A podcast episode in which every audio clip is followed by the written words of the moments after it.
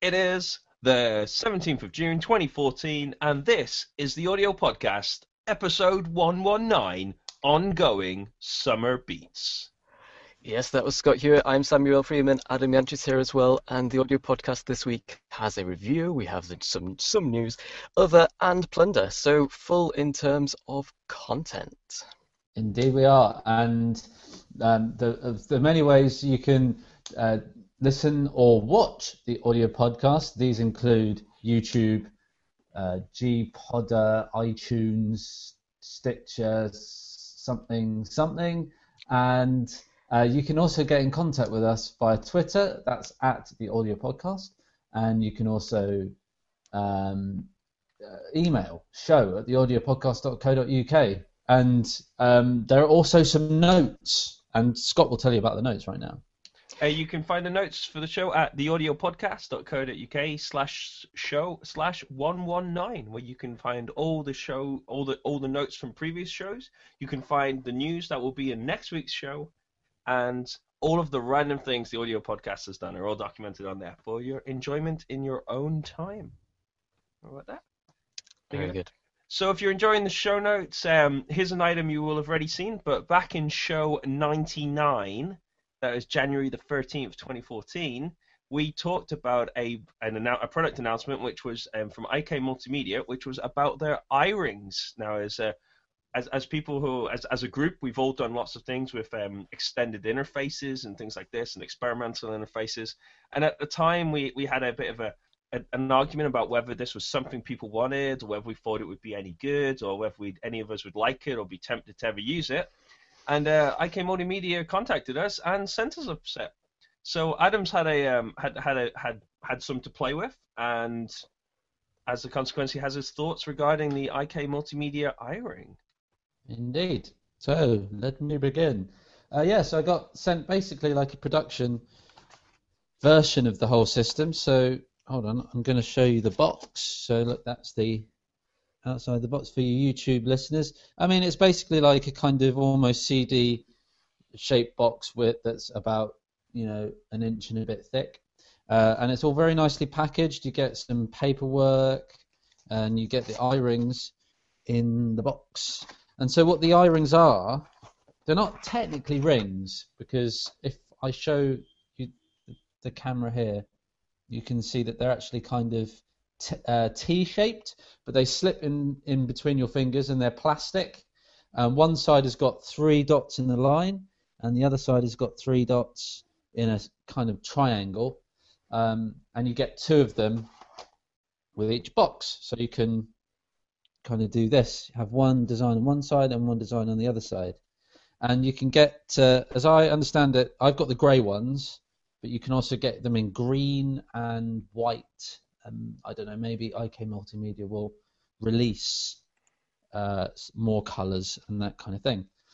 Um, so the way it works is it actually integrates through an iOS device. So here's my iPad, and I don't know, no, you'll see just a reflection of my thing. You won't be able to see the the app itself, but the, if you go to the IK Multimedia iRing site, you'll see uh, pictures of the whole thing. You get a, an app called iRing FX controller, which is the main app, and that basically uses the camera in the device to pick up the two different design patterns. So uh, it, it, can pick up both at the same time. It can pick up the the two different three dotted patterns on the iRings, and then you can convert those to different uh, either controllers or you can actually route audio into the app and out of the app using Audio Bus. Uh, so yeah, I mean that's kind of the, the basic setup. You you can also download another free app which is called iRing Music Maker, which is like a cut down sequencing app. Um, I would I would say that that app isn't particularly useful in a creative way, but it kind of shows you how to use the the system. Um, have you guys got any questions so far? So I've I've got the first one just leaps at me immediately, which is just to say, does it does it work? Does it does it track the does it track them properly? Because having been involved in experimental interfaces for a long time, I've I can't tell you how many times somebody has told me they have something which does what you've just described. It's cost hundreds of pounds and it doesn't work in the slightest. well, okay, I can fill you in right now and say that once the system is set up, it works fine, and it does it does track both at the same time, um, and it's got a really cool thing. So not just you could, it doesn't just track X and Y positions, but it also tracks uh, Z as well. So how close you get and how far away you get. So you can use that as a controller as well.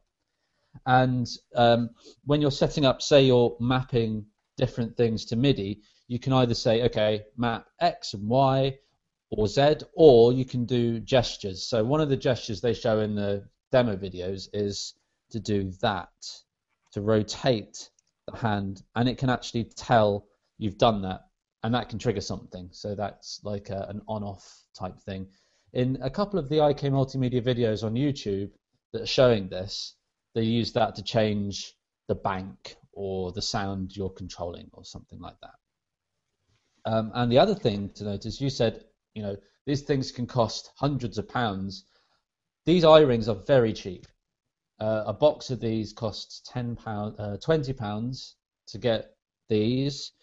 The iRing FX controller app and the iRing Music Maker app are free though to use them you have to have an IK Multimedia account and log into the account through the app. So, um, so yeah, uh, so you know you get quite a decent kind of set of control. It's perhaps a little jumpy, um, a bit laggy, and the other thing is if you set up, say you're using Audio Bus and some other apps with there. Um, you always have to have the iRing app uh, as the main front app, which is kind of obvious, really, um, to to get the iRings to work. The problem there is that means that you probably have to jump back and forward between apps quite a lot. So if you're used to that through your normal uh, iPad workflow, then there shouldn't be any problem. Um, Sam, did, did you have a question? Um, so were you able to get this control in software on your computer um, through MIDI? I didn't try this myself, but it is possible because it sends MIDI and then you can set up the wireless MIDI connection to your DAW. So, in fact, I think that's probably the most useful potential use for this system. Because uh, uh, in a way, it's it's nice because it kind of separates. You don't have to touch anything really. You can just leave it set up there on the side and then when you want to use it, you can just put on the rings and go, duh, duh, duh, and mm-hmm. should broadcast over to the DAW.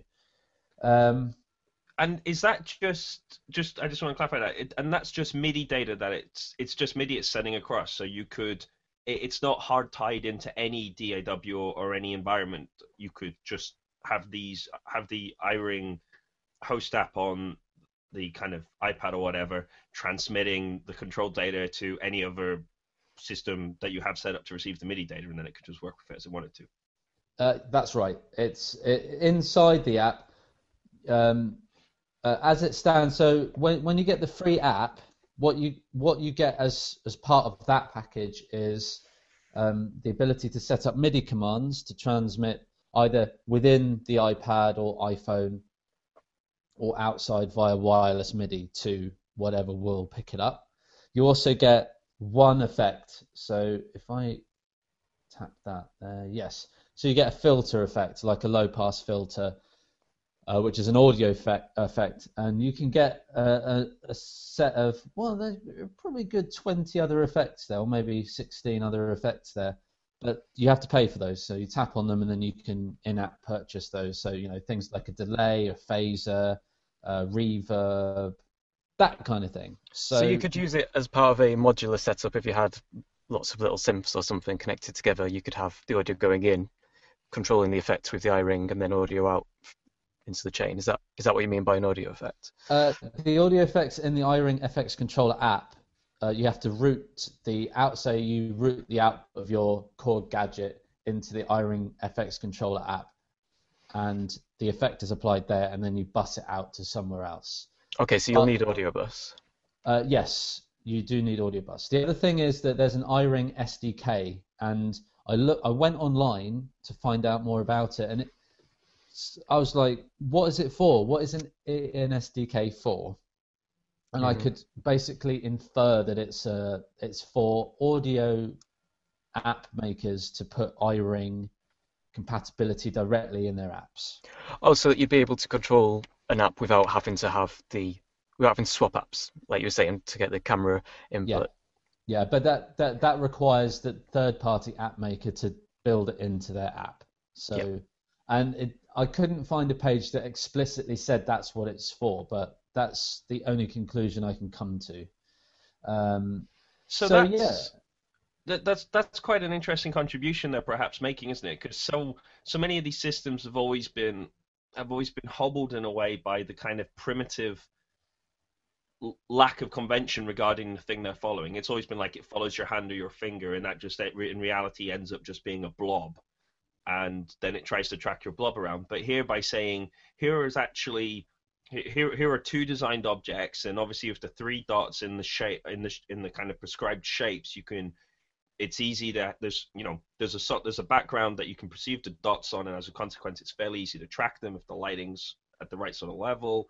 Yep. and consequently now that those things exist it's really easy to say and you can do all these things. You can you know here, here's the gestures here's the perceivable gestures you can see here's the resolution of the interface that's available for the sdk and now if you want to you could offer anybody using your app if they have iRings they could just go you know they, they could press a button and now it turns on the web it turns on the camera and suddenly you can start to use that in, use that interface in that sort of way Yeah, yeah. So, um, as a kind of idea, it's really nice. Now, I had some problems with this, and I'll preface this with um, the with the fact that I'm not an iPad musician. I'm not someone who makes music on an iPad. I've got some apps there, um, but I make music on my computer. So the kind of a lot of the hoops you have to to to go through to get a to get the app the system working in the first place and then to get it to kind of interconnect with other apps is fussy shall we say. Um, n- not very easy uh, easy to implement.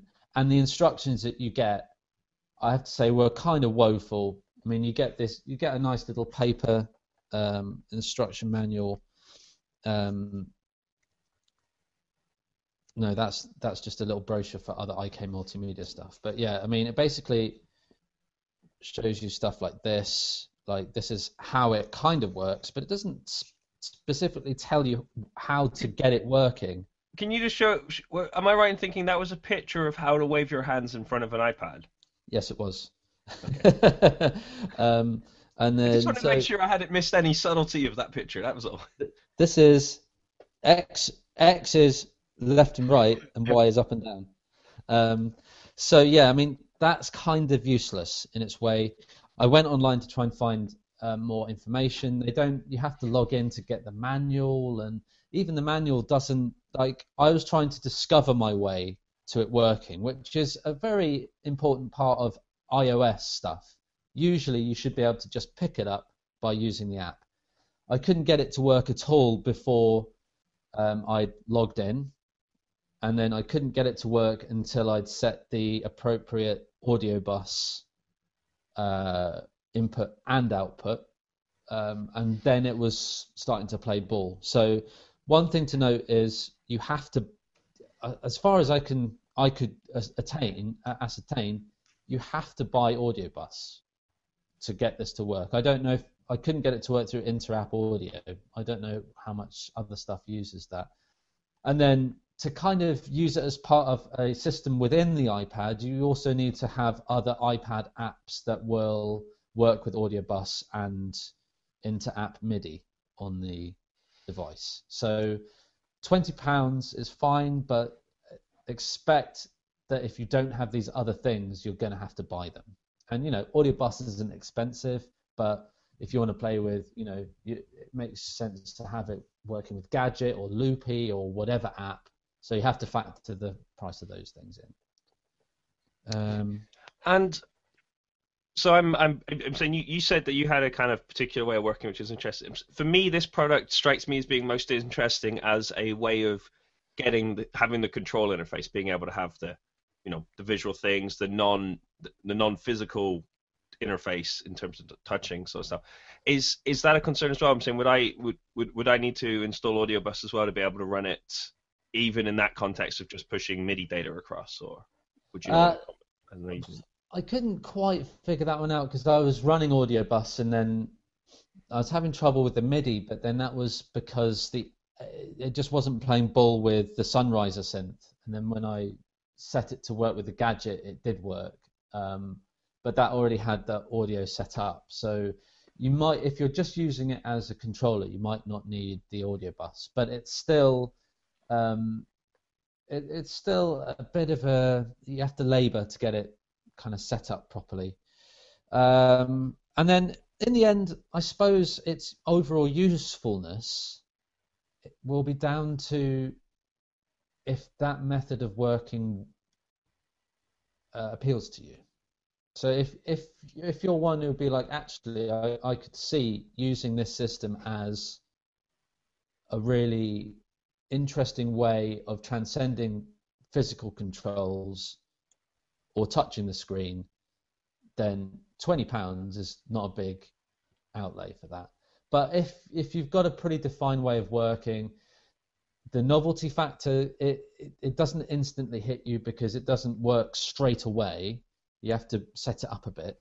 And then it's whether you're you know whether you'd actually have this thing next to you and you'd actually use it or whether it would just kind of sit there and you'd you'd end up never using it. So uh, so from my perspective as a music maker I probably wouldn't find this very useful but I don't want to put people off because it does work and it does provide what I'd say is probably quite a unique way of interacting with whatever you want to connect it to. So yeah, I suppose and, that's and a, I guess in, way to summarize it. Yeah, and, and in an in an iOS environment, there aren't as many obvious choices in terms of extension interfaces available and things like that. So it's makes it well, I wonder if getting it, if any other apps. I mean, I, I would assume that IK Multimedia music making apps will uh, have the SDK integrated and will just be able you'd just be able to use these straight away. Yeah. I don't know what the uptake is because it's not quite the same as AudioBus, which is you know that's an SDK effectively, but it's so useful that you'd be crazy not to put it into your Pro Audio app. This is a bit more niche, and there'll be some people who'll be like, okay, let's put that in. If it's worth it, you know, if it's easy to do. There are no instructions on uh, no publicly available instructions on the SDK on how you use it, how it implements. So uh, you have to go through a bit of pain. I think if IK Multimedia opened that side of it up a bit, made it a bit more approachable, people would be more interested in putting it in their app. But I don't know. So I suppose that's, that's kind of it. I mean, you know, us lot, us three, this probably isn't our cup of tea in the end. I, I we probably like, wouldn't use it so much. Yeah, it sounds like it would be a great addition to someone who's already working with the iPad in, inter-app audio controlling stuff. It's a great way of adding to that setup. Whereas if you wanted to get into that, this isn't the place to start. Yeah, and also if if you're a Max MSP type person or need an interface, a thing to turn something into MIDI, something you know where you wave your hand over the screen into MIDI, pump it into Max or into Super Collider or into something really flexible like that, again, this is a pretty cheap way to do that. I I was thinking um, that for somebody maybe working on maybe a an iPhone or an iPad Mini or something, a device of that sort, then this this is probably a really great option because the more obvious choice is something like a a 25 key keyboard or something, you know, like a, a, MIDI keyboard or something like that, isn't it? But then it's like I have my I have my device, which is this sort of size, and I have my controller, which is you know huge, this massive box, and that's really not, you know, that defies the point. What's the point in having the small device if you're going to have the huge controller? So it yeah, struck but... me that this is one test I did do with the MIDI on this was n- generating note data, and the problem with with it is that unless you set up a very complex uh, X, Y, and gesture scheme, just moving your hand across the screen just plays notes in a scale. So it, you can't really you you don't make music like that. You don't do it in scales. You you make melodies. So um, as a, I think it's probably the note side of things. You wouldn't use these at all because it's not very good at that. It's more useful for continuous controllers, that kind of thing. Uh, you know, setting up a modulation wheel or pitch bend or any of your CC numbers that you need, because then you get continuous uh, control like that, and then you can do on and offs by doing this or by doing a punch. A punch is a uh, one of the gestures that you can set up in there as well because it, it, it, strikes me as being ideal for any sort of um, effects kind of gesture that you wanted to play in play into kind of control data that already existed, or as transformations that you wanted to do. If you wanted to fade something in, you wanted to fade something out, you wanted a filter sweep, or perhaps you wanted to do the filter sweep and then fade it out. You know those kind of multiple gestures at hmm. once. That's I mean, it strikes me that that's this is the kind of interface that really leads itself to to that sort of use in in a way that requires programmatic work beforehand, but once you've done it, you it's like now I have this gesture ready to go that I can use in performance as as I want yeah. to. And there are presets in there, so you can set up your uh, sorry, uh, you can set up the different shapes to do different things, and you can switch between the presets to say, okay, this time I want you to I want X to to change MIDI controller 42 or something like that. So Adam, can you can you share those presets? So if, if someone were to set up a complicated configuration of these controllers, could you then could that preset be shared between users? That's a very good question. Uh, I can't see a way of doing it um, on here, but they I don't think they're too. You could probably take a picture of a screenshot and just say just implement that. But mm. um, well, maybe that's something that they should add. I think that because it can take it can take time to program all that kind of stuff in, especially to get, you know, subtle but intricate variations. Mm. That's not, not you know, a lot of people just want to use the that, whereas. Well, as the as so. the app has to be logged in for you to use it, it's obvious that you could the, the presets could just be synchronized with your IK Multimedia account, and then when they're up there, then you could share them that way. Being able to share within the app would be good, but I I suppose how would you do it? I suppose you could do it by email or something like that.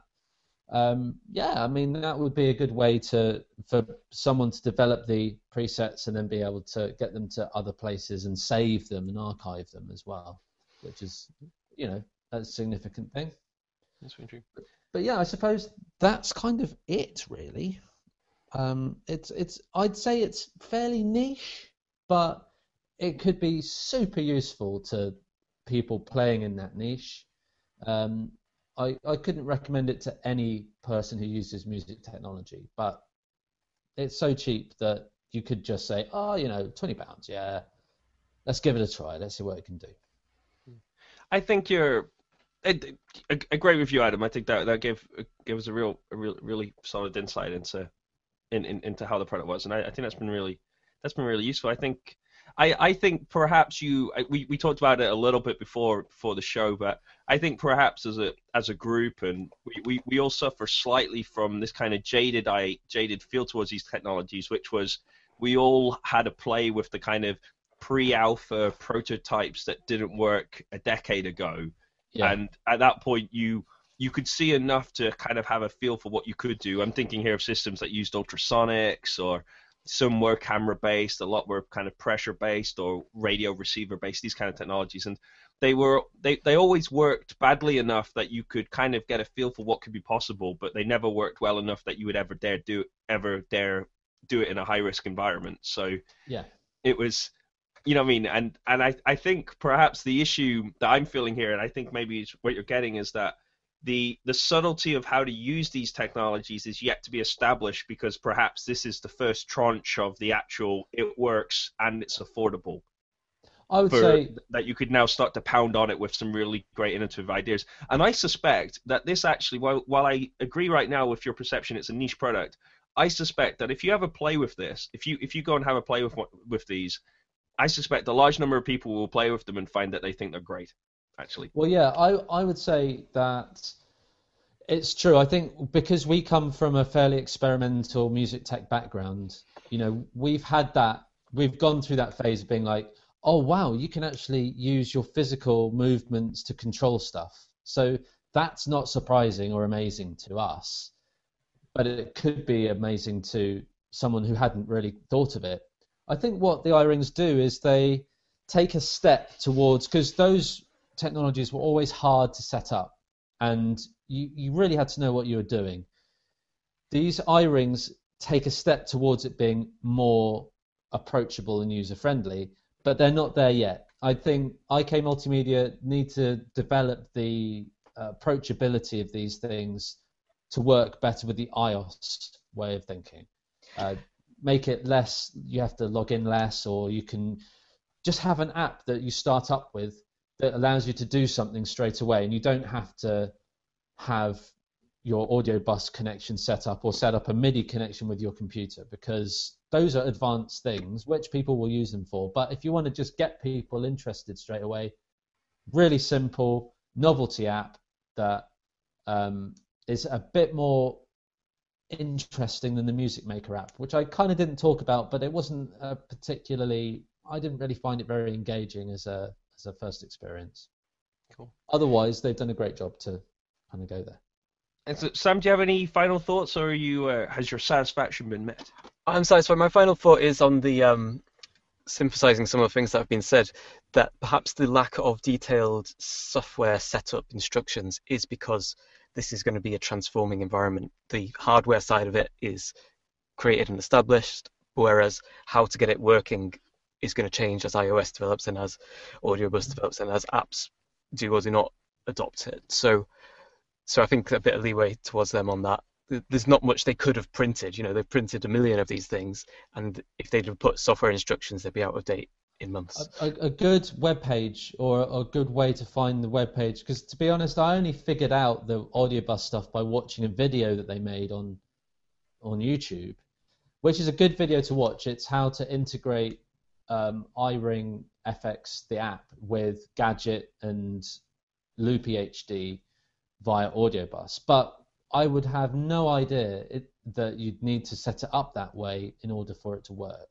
So um, just a like a landing page you can go to that's like okay online these are some instructions to get you going. We can change them as the as the platform develops. Um, you don't need you just have to put like one link in in there Yeah. and then you're you're fine I s- that was the main problem I had is I got frustrated by not being able to figure it out myself Cool. Thank you very much, Adam. no problem And uh, thank thank you very much to IK Multimedia for sending us a set of iRings to have a play with. That sounds like you know. It's Right. nice to hear that Adam got frustrated. That that's that's, Yeah. pleasing to me. Did we ever find out if uh, I mean, do they want them back, or can we use them as part of a uh, an audio podcast prize or something? I, I don't I- know. I, I don't know either. We we should establish that actually. We will find out. So possibly some new audio podcast sections to be made at some point in the future. We could link it with the quiz, maybe. Oh. let's let's get on to the news, guys. Let's, let's get on to the news. Okay, so first up in the news this week is Native Instruments have 50% off sale on um, most, if not all, of their products. Lots of products, um, upgrades and cross grades are all available at 50% off until the end of June. Yep, that- That is correct. Uh, you can remember you can follow our show notes at theaudiopodcast.co.uk slash show slash one one nine. And there's a little tip. You might want to uh, you, might, you might want to check out the website between shows because there's a lot of special offers and promotions running right now. And if a promotion doesn't get announced until we've recorded until after we've recorded the show, and it doesn't and it won't be still current when we record the show, it will never be mentioned in the show. So, But it may be on the notes, yep. but it will Um, be on the notes. So there was a there was a Cycling 74 and an Ableton Live promotion running for over the weekend, which you may not have known anything about. We won't say anything about it, so as not to disappoint anybody anymore. But it's worth just keeping a little eye on it, just to just find these things. Facebook might be a good way of doing that. Most of the show notes get mirrored onto the Facebook page, the audio podcast. News item number two is Oh, Steinberg. Just before you, you Go go there, I just I've been looking down here, and it's especially important. This is a good one if you're wanting to like upgrade to like com, uh, Komplete Nine Ultimate or some of the big bundles that cost a lot of money because you'll get a, a big discount on some of these. I think. Okay, yep. Cool. Steinberg have announced version 8.5 of Wavelab. Wavelab. Very good. That's um Windows and Mac these days, isn't it? In, indeed, so um, cool, cool features. You can do real-time comparisons of different codecs, and if you want to, you can export export to multiple file formats at once. Yeah. That's pretty cool. Now, um, now we can move on to some really core audio podcast terrain, which is headphones, but not Beats headphones. This time we've got some AKGs to talk about, which is good because I like AKG headphones. Me too. Um, these are these are very brightly coloured headphones. They're- that seems to be what they're going on here as much as anything. And they fold up nicely, which is a nice kind of portability thing. Um, the, it's the Y series, is what we're talking about. They are designed to inspire music lovers, provides listeners with an escape to channel their innovation. Yeah, yeah. I mean, I, I wonder if AKG's normal blurb writer was on holiday uh, that day, uh, and they just had to have like you know the guy who makes the tea write the blurb for that one. Uh, but you you got to say these look good. They come in three different models. Uh, you've got Y50s, Y45s, and Y40s. If you go to the link in the notes, you'll see the Y40s, uh, and they all are slightly different spec. Uh, I mean, let's have a look. We've got, I guess they're all kind of closed air cut types. I, I couldn't tell the difference between I couldn't I couldn't find anywhere a clear statement what the difference between a Y40 and a Y50 was. But the Y45 is a Bluetooth one with eight hours of battery life, and I thought something that was really cool, a NFC to actually do the connection as well. So near, near field to actually do the link up between the two products. I thought that was pretty cool. Uh, I, I don't think iOS does NFC, does it? But um, Android does it. Android does, Windows Does it? Um, I think maybe the Y40s are just smaller ear cups, smaller earpieces, slightly different color design. The the band is is colored rather than the ear cup being colored. Um, if you go to the link in, in the notes, you see the the difference in designs and uh, you know they start at seventy pounds and go up to one hundred and ten pounds depending on which uh, model you want. Those are coming soon. Do we do, do we have an idea of what date they might be out, Scott? It, it's June this it's June this year, so oh, it's so close. Should We're be nowish, there. really. Fantastic. and I think it was like a couple. It was last week that I got the I got the email on this. Uh, Headphones have become a bit of an audio podcast uh, kind of obsession recently, which is kind of fun. And the much rumored audio podcast headphone special will obviously arrive at some point in the distant future. but, um, The vaporware audio Vaporware, podcast. the, the special. Vaporware audio podcast headphone special. But um, I, I do feel that we are. I, I do think that when we come to the end of this season, which I guess will be at some point in the at some point in the in the in the future, um, and we, we have our summer break, I suspect we may when we return back from the summer holiday have to ha- have to admit that we can no longer just do random consumer electronic headphones because it's just getting a bit silly, really, isn't it? Because Well, I think th- these ones are bright colors as well. I guess that, that seems Well, to be that's, this is clearly like the the whole atta- uh, the whole Beats thing has must have had an impact on this because AKG have been making great headphones for a long time, but it's no longer good enough just to make great headphones. You have to kind of appeal to the fact that these are kind of fashion. These are, these are things that you wear, therefore they're kind of they Oh, I- cool in some way or something. It's Yeah. I think know- it's even worse than that, Sam. I, I think making great headphones is a complete waste of your time. It's uh, they, they, they don't they don't need to sound good. They it's entirely looks orientated right now. If you're wanting to sell a million of them, it's it's all about looks. Guys, I've I've got it. Okay, headphones with little wings that stick out, and what they actually do is when you walk along, they kind of uh, raise you up they're like little aerodynamic devices that take weight off your feet so that you're not as uncomfortable when you're walking around. Yeah, audio podcast innovation. Woohoo! There we go. Um, let's move on. there we And we're go. back to IK Multimedia. Um, IK Multimedia are, have announced or released the iRig Blue Board. So this is a stomp box board for controlling your iThing iRig setup. Keep Is reading, that- Sam. Keep reading on. Keep I, reading. that, that was that was all off the top of my head. I'm now looking and saying what actually is it. That's my guess Is at it what it is. hardware? It's no, no, no. Keep control reading. Reading the notes. Read the notes. On the on the webpage. Go on, Yeah. fill me in. Go on. I'm not going to get there now. Oh, okay. The developer's manual and license agreement is free to get. No, that's not. That's not significant. So IK Multimedia released the the blue the iRig Blue board a while ago, which is a which is a board which has buttons that you can press. Which okay, is what so it that's that's hardware. That's hardware, yes. But the, the, the, the latest announcement is the fact that there is a developer's manual available now to aid developers integrating the iRig Blue board with iOS, which I suspect is was the product that Adam had made men- was making mention of the lack of existence of for the iRings. Oh, ah, okay. There. Yeah.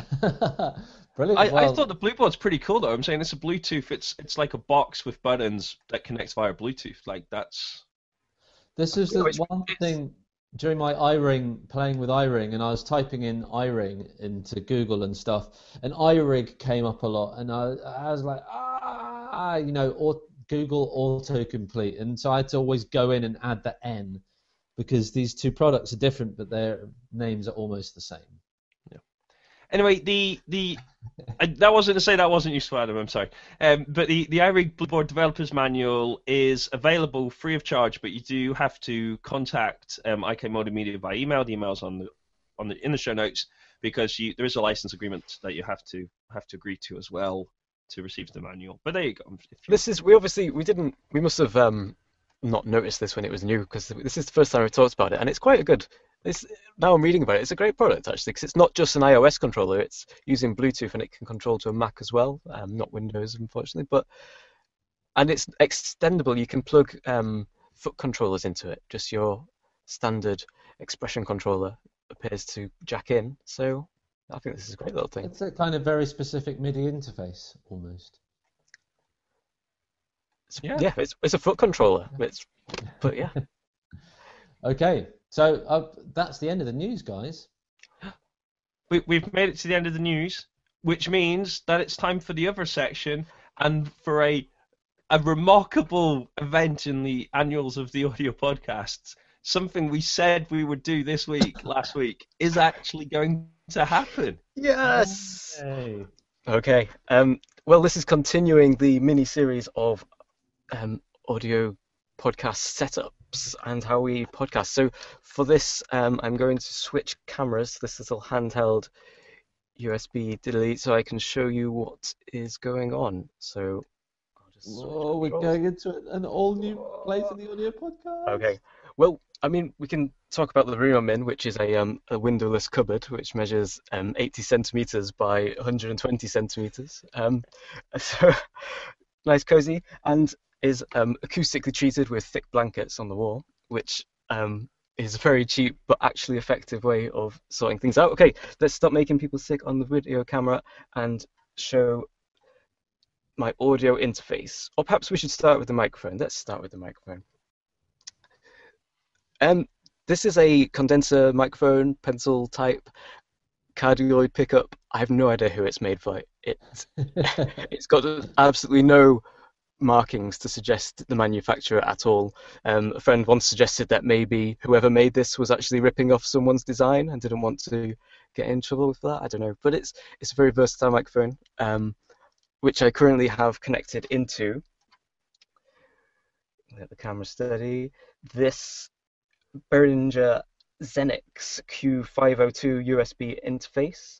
Um, I got this quite recently actually. I wanted something that would work standalone without the USB. So if you unplug the USB, it still works as an analog mixer, but it has two in, two out through the USB.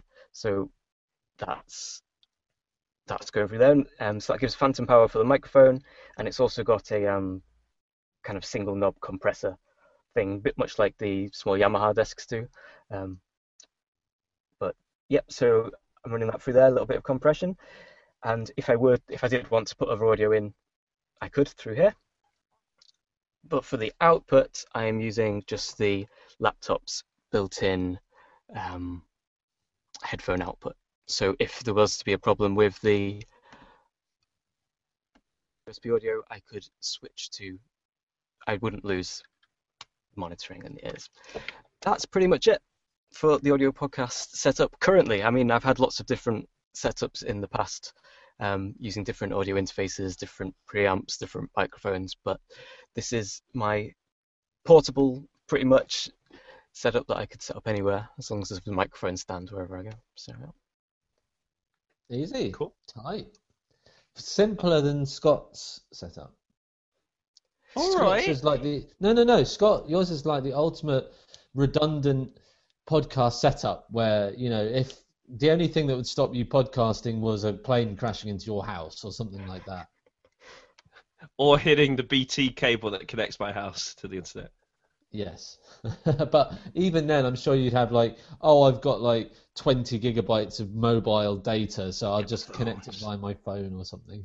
That's very good. okay, so next week we'll uh, I'll, I'll cover my setup next week, and we'll complete the series.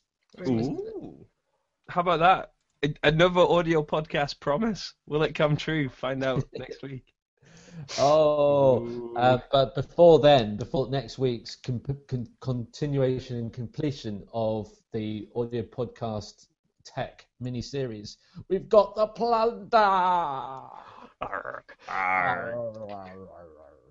Um, the first of which is a uh, r- report from The Verge on a Kickstarter campaign that has allowed Richard D. James's 94 album, uh, which actually I don't know the name of, uh, to be uh, released and is now available for free listening on YouTube.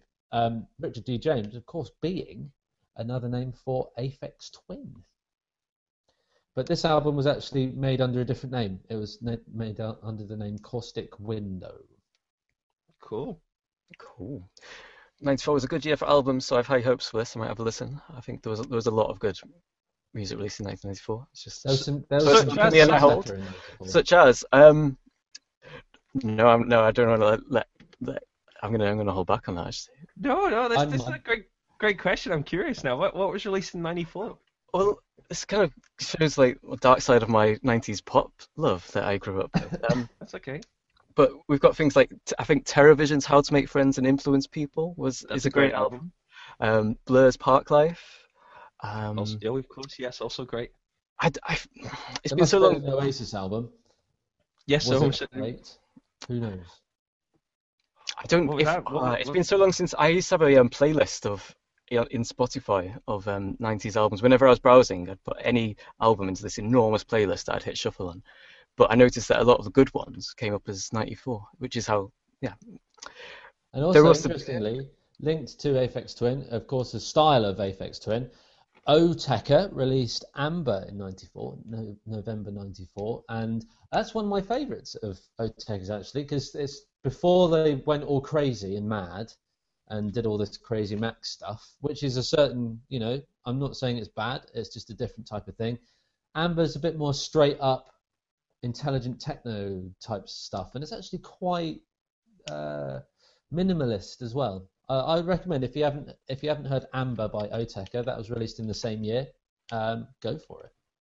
There's loads of stuff. Uh, and anything by Culture Beat. All for Love by Bryan Adams, Rod Stewart, and Sting. I'm reading single. I'm reading the singles track now from '94. Oh, yeah. This is fantastic. Uh, Uh, Ace of Base. oh, I had to check. I was it's the yeah. Sorry, there was one I was double checking, but it was 95, so it don't matter. Is that 95? Here, wait, wait, wait. I got a great question for you here. I'm just finding the answer for myself. Oh, that's not very. Cotton Eye Joe by Rednex. How about that? We, we would have picked that out for that. We could. oh, we've never mentioned that on the audio podcast before. Power Rangers, the official single. This Oh. is because this is pre see, there's a group of people who say that the Christmas number one was destroyed by Simon Cowell and, you know, kind of um, those programs that can, yeah, yeah, whatever they're called. But a lot of people forget that long before Simon Cowell destroyed the Christmas number one, celebrities and inflatable characters had done it long beforehand. That's fantastic stuff. Anyway, there we go. I thought that's cool. This should be a new game. What year? What year were these songs in the top ten? This could be a great game. That's as nice as you list. Anyway, I'm sorry. When we talk about things that you could listen to, my my item of plunder here was um I, I came across this a, a while ago and it's kind of interesting. Um, so it might be of interest to people. So, but the American Library of Congress maintains a national jukebox which is a collection of historical recordings that they keep a record of. So this is stuff that dates back to records and before, and can be um, it's stuff, stuff that dates back to, to records and before, you know, records and befores and radio, radio kind of broadcasts and things like this. And there's lots of news and sports in there, but also kind of, you know, kind of musical performances as well. So it's quite a Does it have a random play a random thing or select a random? That would be really good. No, it just has a. It, it just gives you a list of all of the things it has, and you can just go and have a look through them, have a listen through them. So, so Yep. Mm, mm. They have more than 10,078 on their thing that were And are, are these between. are these now out of copyright, so they're public domain? um, you're certainly allowed to. You can certainly listen to them. I'm not sure what the licensing in terms of reuse is or isn't, and I suspect that the vagrancies of international and national law will probably start to complicate that factor as well. Because Yes, I mean that's a, that's a phrase that uh, has been uttered many times in many different situations regarding law. yes, Basically, law complicates everything. well, the, the point I was trying to the point I'm trying to put across is that even if the Americans believe that you could uh, sample this material and use it in your own works, there's a good chance that it might not be the case. Or I they think- might just have the license to to put them up for listening rather than reuse. From what I've just um, been able to get in the past few seconds, e- it's not. There's no one licensing for the whole collection. Individual items have as much information as possible about what their copyright status is. I thought this was cool. I, I thought this was a really really great um a, a really great idea. It was um we, you know we, we've obviously made it to the end of the plunder, so I don't mind just labouring a point that is only slightly related to the audio podcast, as our non-hardcore listeners will have given up a long time before this. But um, you know, and if you're still listening, you're in the hardcore, but you knew you were there anyway. Um, but it, this is all part of like you know that grand futurist pro- promise of the kind of like 50s and the 60s where every book in the world was all you you would be able to go and like search for any book in the world and read any book in the world and like the free flow of knowledge would be really you know really free and exciting and people like Microsoft have tried this and given up and Google have been in court and run a, won a case last week that That Kind was of that, allows- that's a kind of important case, but that's a very specific thing, though, isn't Yeah. it? but that, but that allows them to continue digitizing books. And when I see projects like this, I just think it's really, you know, this is really great, isn't it? Like the idea that you could go back and listen to these key, that these key, you know, key events and non-key events and just illustrative examples of thoughts and ideas and opinions and things like this are going to be available in a way that you can access them and find them and use them. It's really, I think they're really, that's a really great idea. And I was really encouraged when I, I found this a while ago, and I thought it was really great. And it only dawned on me today to plunder it, but Yep. I think it's a great thing, and you know, It is, and we've- continue. I've mentioned, I think, I think it was in relation to the quiz. An answer was Alan Blumlein, and linked through that to the British Library's audio collections, which have a lot of the original Blumlein Hmm. experiments in stereo audio, and yeah, so yeah, these collections, in terms of national collections, are on both sides of the Atlantic. I wonder where else has them. That's cool. There we go. I, I think we should call it. We should we should bring ourselves to the, the conclusion of this show. So that's uh, there you go. It th- th- this has been the audio podcast show one one nine. How about that? Um, Yeah. ongoing summer beats. Apparently was was- was the title selected for this one here. Don't forget if you have any complaints, feel free to email them to us. Um, if you have nice things to say, feel free to email them as well. Facebook, G Plus, Twitter, all those things are great. The If you enjoy the show, feel free to subscribe. We um we do our best to record the show on a Tuesday, but we don't always achieve it. And even when we do achieve it on a Tuesday, our time is quite kind of wobbles a lot. So the easiest way to definitely get the show is just to hit subscribe on whatever your preferred method is, and it will automatically arrive to you when we are when, when it's done. So you don't have to worry about ever missing an episode, which I know is a grave concern of Adam's. Well, yes, and if you ever uh, the email from for complaints to the show is we are not going to read any of these emails at theaudiopodcast.co.uk. Excellent stuff.